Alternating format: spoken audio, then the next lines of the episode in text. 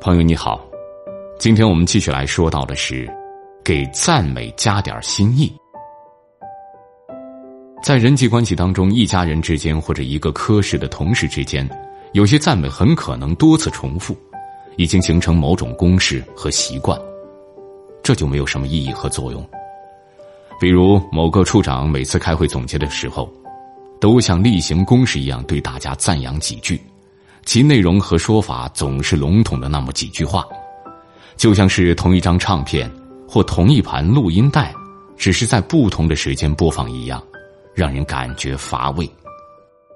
汤姆呢，担任一家公司的销售部经理，他采用新的营销战术，在他加入公司两个月之后，公司的销售量大增，仓库积压一售而空，老板非常高兴，拍拍汤姆的肩膀说。你干得非常出色，继续努力。好，汤姆这个时候就说了：“但你为什么不把你赞美的话放在我装薪水的口袋里呢？”老板非常遵守诺言，一定会的，年轻人。当下个月汤姆领到薪水袋的时候，发现里面附着一张小纸条，上面写着：“你干得非常出色，继续努力，争取表现的更好。”赞美加一点心意，鼓励作用会更大。正如有人所说：“一点心意，一片天空。”在赞美他人的时候，多用点心，赞美之术会更加的完美。赞扬要有心意，当然要独具慧眼，善于发现一般人很少发现的闪光点和兴趣点。即使你一时还没有发现更新的东西，也可以在表达的角度上。有所变化和创新。毛阿敏在哈尔滨演出的时候，当代大舞台的节目主持人是如此将她介绍给观众的。主持人说：“请问毛阿敏小姐，您是从哪里来的？”毛阿敏说：“我是从北京来的。”主持人又问：“您像一只美丽的蝴蝶，给冰城哈尔滨带来了欢乐，请问这次能停留几日呢？”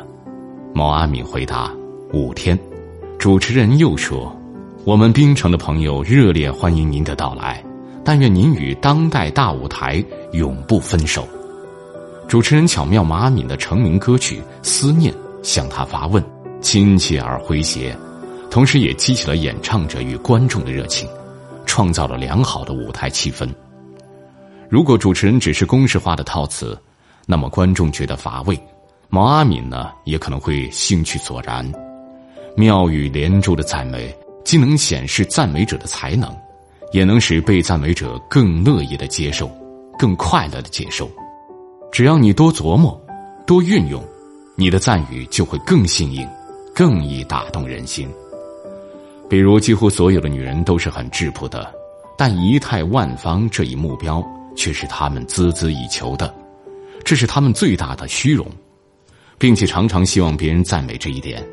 但是，对那些有沉鱼落雁之容、闭花羞月之貌的绝代佳人，就要避免对其容貌的过分赞誉，因为对于这一点，他已经有绝对的自信。你可以转向去称赞他的智慧、他的品格。日本著名心理学家多湖辉先生在一本书里举了这么一个例子：有位杂志社的记者，有一次去采访一位地位很高的财经界人士，话匣一打开。他就首先称赞对方的理财手段如何高明，进而想打听一些对方成功的奥秘，但由于这是初次采访，所以不容易快速的接触到问题的实质。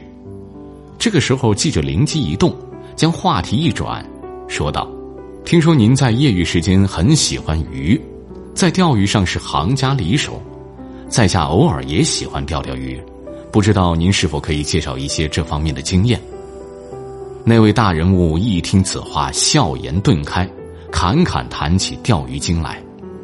结果不用说，宾主双方俱欢，而后的采访自然容易了许多。分析一下这位大人物的心态，不难看出，有关经营方面的高帽子早已经听的是耳根生茧了。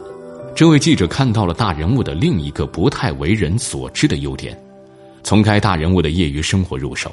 最后完美的达到了预期目的，其方法令人叹服。赞美的心意很重要，但更需要我们综合各方面的因素来翻出恰当的心意，否则便会弄巧成拙，适得其反。